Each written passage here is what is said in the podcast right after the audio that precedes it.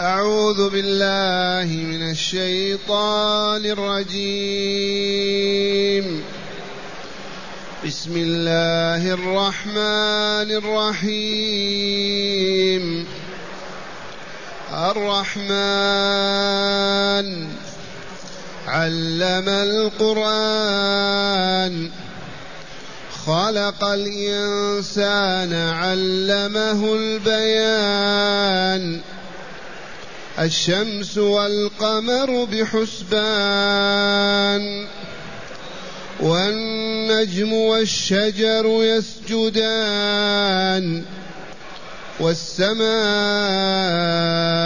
رفعها ووضع الميزان ألا تطغوا في الميزان وأقيموا الوزن بالقسط ولا تخسروا الميزان والأرض وضعها للأنام فيها فاكهة والنخل ذات الأكمام والحب ذو العصف والريحان فبأي آلاء ربكما تكذبان أحسنت. معاشر المستمعين والمستمعات من المؤمنين والمؤمنات قول ربنا جل ذكره الرحمن. الرحمن هو الله جل جلاله وعظم سلطانه. وهذا اسم من أسمائه ولا يحل لأحد أن يتسمى به أبدا. كاسم الله لا يحل لمن يقول أنا الله. كذلك لا يحل لأحد أن يقول أنا الرحمن تقول أنا العليم حكيم سميع بصير لكن الله الرحمن لا يصح ابدا التسمية بهما هما مما اختص الله تعالى بهما. الرحمن. والرحمن معناه كثير رحمه مبالغ فيها. وقسم تعالى رحمة إلى مئة قسمة. تسعة وتسعين قسمة ادخرها لأوليائه في الجنة دار السلام. وقسمة واحدة تتراحم بها الخليقة كلها. الخليقة كلها من الإنس والجن والحيوان تتراحم بهذا الجزء. وها أنتم كما بين الحبيب صلى الله عليه وسلم تشاهدون الشاء كيف ترضع ولدها تتنازل وتتواطأ حتى يصل إلى ثديها. وينقلب الدم الأحمر إلى لبن أبيض. والله من رحمة الله. الدجاجة يلتف حولها أفاقها ومن رحمتها تعلمهم كيف ينقرون الحب. هذه الرحمة. هذا جزء منها. وهذا هو الرحمن. ثم قوله تعالى علم القرآن من رحمته هذا. علم رسوله مصطفاه سيدنا محمد صلى الله عليه وسلم القرآن. وفي هذا صفعة للذين يقولون القرآن تعلمه من أساطير الأولين أو قصه عليه الأولون. الله هو الذي علمه القرآن. وكما علم رسول صلى الله عليه وسلم علمنا نحن. فملايين النساء والرجال يحفظون القرآن ويقرؤونه. من علمهم؟ الله.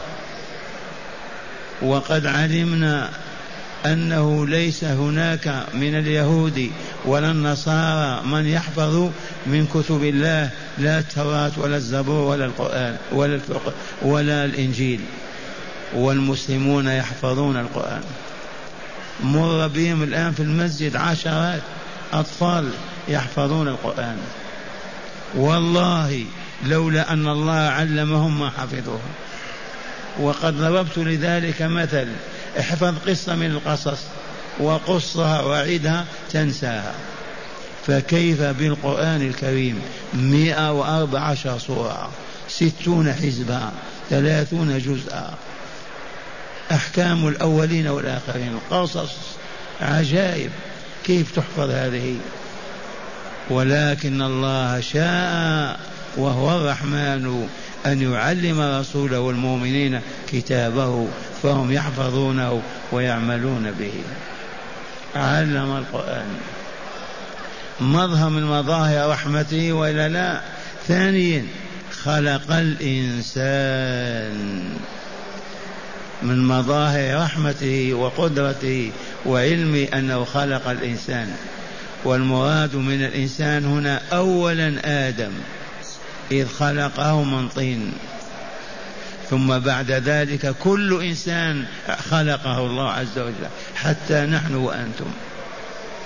خلق الإنسان جنس الإنسان ولكن أولا آدم ثم ذريتهم بعد أليس الله هو الخالق لنا؟ خلقتنا أمهاتنا وآباؤنا. من خلق الناس؟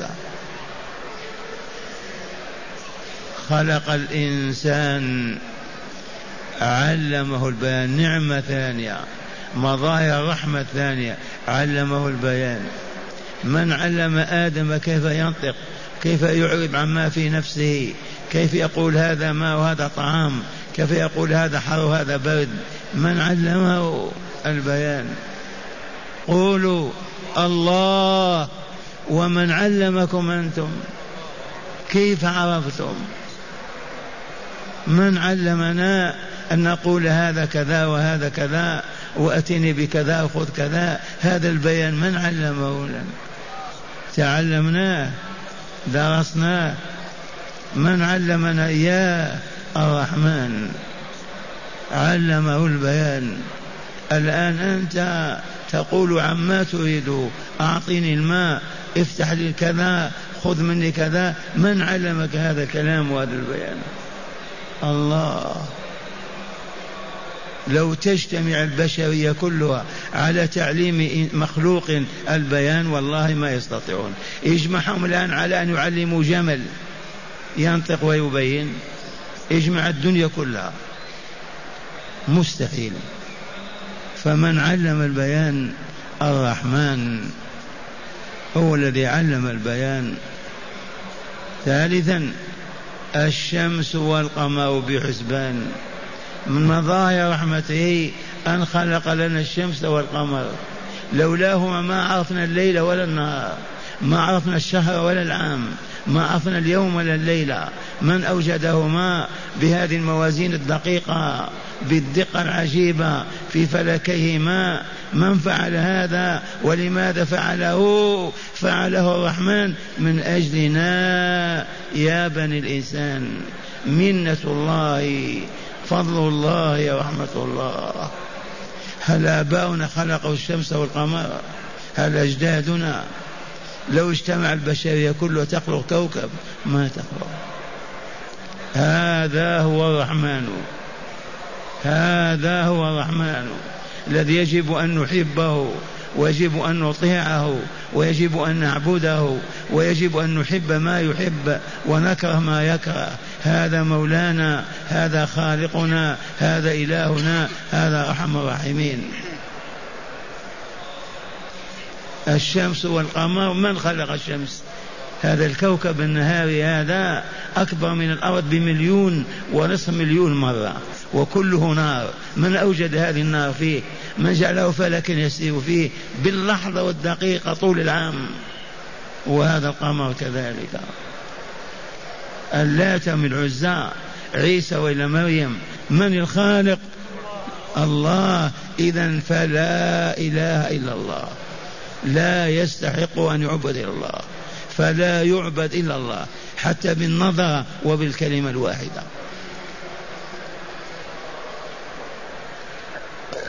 مظهر آخر من مظاهر القدرة والرحمة الإلهية والنجم والشجر يسجدان. النجم والشجر من خلق النجم؟ النجم النبات الذي ما له ساق منبوت في الأرض موضوع فيها. والشجر من له أعراف وأغصان. من خلقهم. نخلق نحن هذا؟ لا خالق إلا الله. لا رازق إلا الله. إذا فلا معبود إلا الله. لا نحلف بغيره ولا نرهب سواه ولا نطمع في غيره. هو إلهنا وربنا لا رب لنا سواه. ذو العظمة والجلال والكمال الرحمن والنجم والشجر يسجدان لله تعالى. ظلالهما سجود. أنت لما تقف وإن كنت كافرا ظلك ساجد لله تعالى. خاضع لله. والسماء رفعها من رفع السماء؟ آباؤنا أجدادنا الجن أمريكا واليابان. من رفع السماء؟ مرفوعة وإلا لا؟ ما هي مرفوعة؟ لماذا؟ جننا أصيبنا بالسحر موجودة السماء ولا لا؟ مرفوعة ولا لا؟ من من أوجدها ومن رفعها؟ ما لك إلا أن تقول الله الله الله فقط. أخبر عن نفسه أنه رفع السماء ما رفعها غيره ولا بناها ولا نصبها ولا ولا ولا. والسماء رفعها. ووضع الميزان. من علم البشرية في البيع والشراء الميزان؟ والله إلا الله هو الذي علمه. وهذا يوجد في بلاد الشرك والكفر والفسق والفجور في العالم بأسره. فطرة إلهية غرزها. لا بد وأن يكون هناك ميزان للوزن ومكيال للكيل. من هدى إليه؟ الرحمن. من علمه البشرية؟ الرحمن. حتى ما يظلم أحدهم أحدهم. حتى ما يأكل هذا حق هذا ولا هذا. لولا الميزان كيف نبيع ونشتري؟ لولا الكيل كذلك. فهذا من رحمته وإلا لا؟ لأنه الرحمن. من مظاهر رحمته الدال عليها أن وضع الميزان في الأرض فعلم آدم والبشرية كيف تكيل الحبوب والثمار وكيف تزن وما إلى ذلك. هو ومن قال غير الله يرفع يده. يقول أمي أو أبي أو اليابان أو الصين. فما هناك إلا الله. ذي مظاهر رحمته الدالة يقينا على وجوده والمستلزمة لألوهيته وعبادته فلا يعبد إلا الله. ثم قال ألا تطغوا من أجل ألا تطغوا في الميزان. ومن هنا حرام على الوازن أو أو الكائل أن يزيد أو ينقص. لا يحل. الزيادة لا بأس إن زاد. أما أن ينقص جرام واحد متعمدا حرام عليه ولا يحل ويتعرض لغضب الله وعذابه. أمة كاملة دمرها من أجل أنها تطفف الكيل والوزن. أمة كاملة شعيب دمرهم. لماذا؟ لأنهم كانوا يطففون في الكيل والوزن. فلهذا أيما مؤمن أيما كافر إذا وزن يجب أن يكون الميزان على اعتدال بالضبط. إذا كال أيضا يجب أن يكون المكيال كذلك. مظهر من مظاهر رحمة الله وإلا لا؟ أليس الكفار يزنون ويكلون؟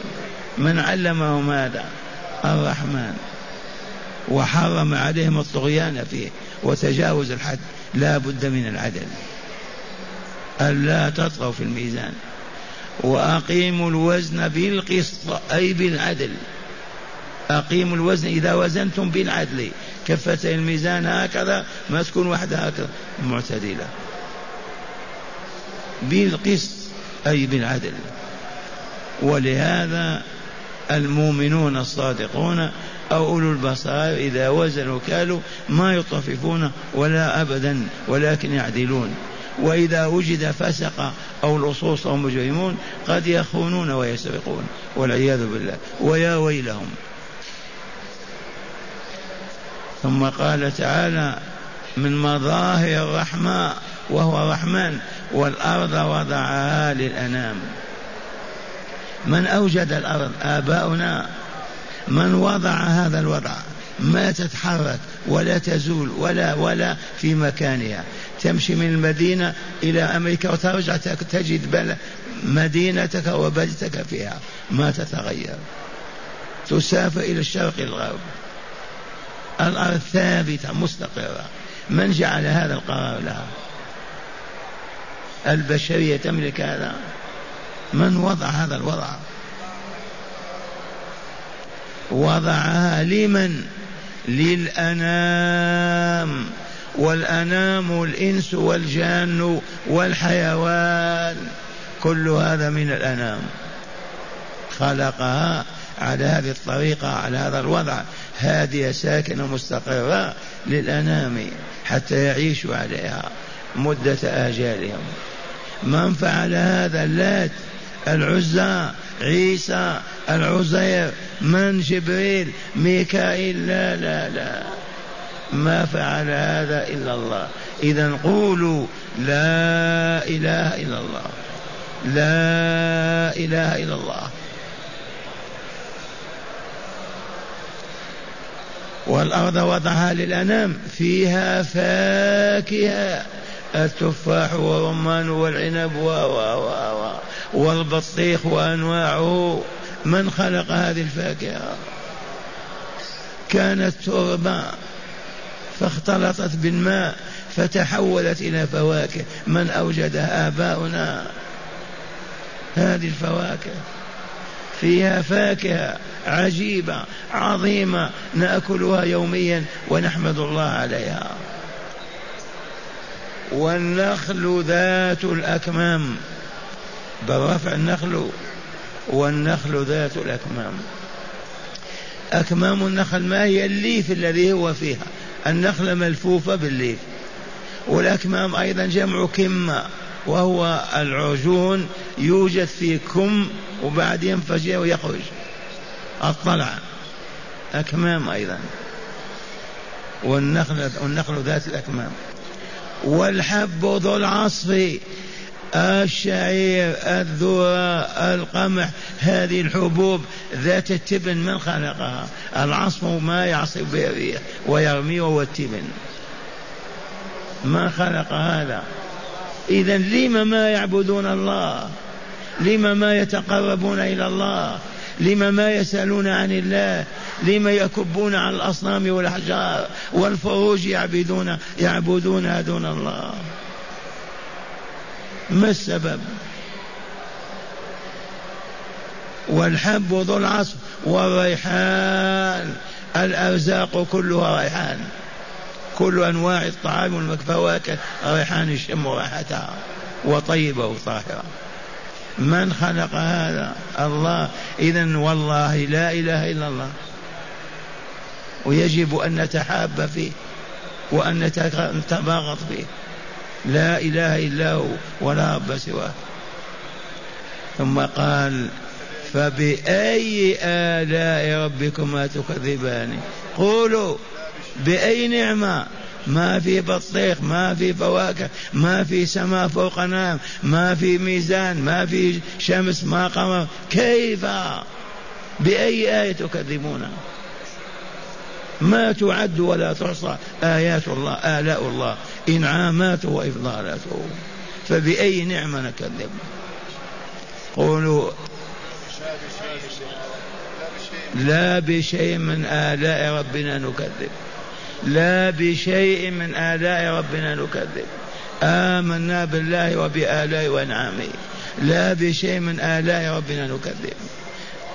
لما نزلت هذه الملائكة قالت هذه الكلمة لا بشيء من آلاء ربنا نكذب الجن. والآن مع هداية الآيات. بسم الله والحمد لله. والصلاة والسلام على خير خلق الله سيدنا ونبينا محمد وعلى آله وصحبه. من هداية هذه الآيات أولا الرحمن مثل اسم, مثل اسم الله. لا يصح أن يطلق على غير الرب تبارك وتعالى. فيقال فلان عزيز أو رحيم أو عليم أو حكيم ولكن لا يقال رحمن كما لا يقال إله أو الإله أو الله. كما بينت لكم كلمة الرحمن اسم من أسماء الله لا يصح أبدا أن يسمى به مخلوق. مثل اسم الله. والرحمن دال على عظمة الرحمة كما علمتم. الرحمن للكافرين والمؤمنين والإنس والجان والرحيم خاص بأوليائه. نعم.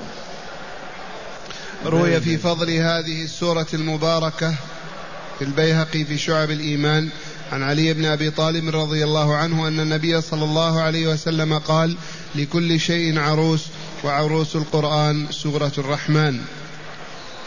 يروي علي رضي الله عنه النبي صلى الله عليه وسلم أنه قال لكل شيء عروس يفرح بها ويحبها.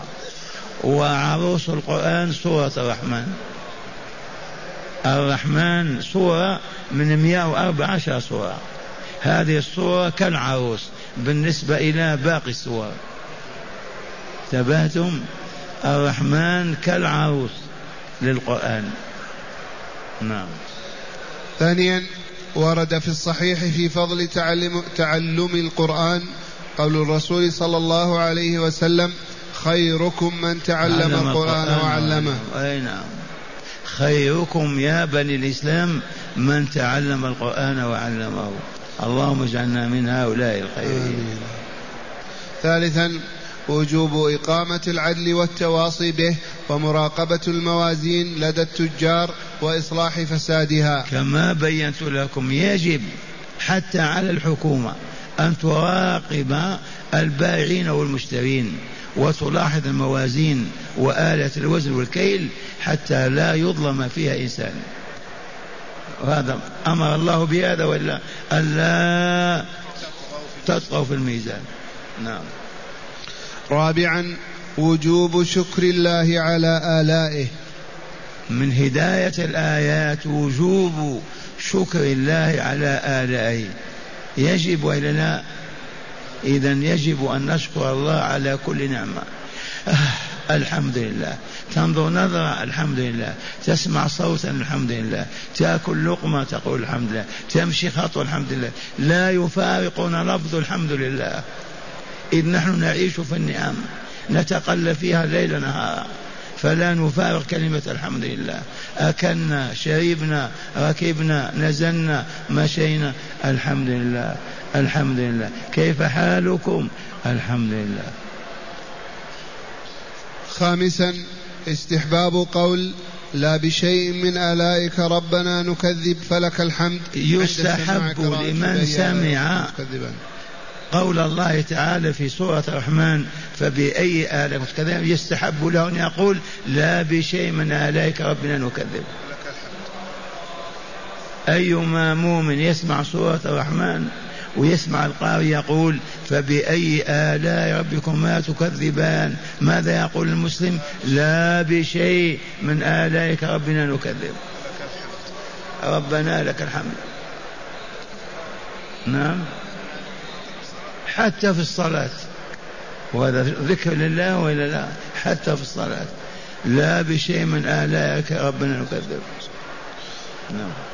وأخيرا مشروعية تعلم علم الفلك لمعرفة القبلة ومواقيت الصلاة والصيام والحج. لما قال الشمس والقمر بحسبان ما هو من أجل أن نعرف الأيام والأوقات والليالي وإلا لا؟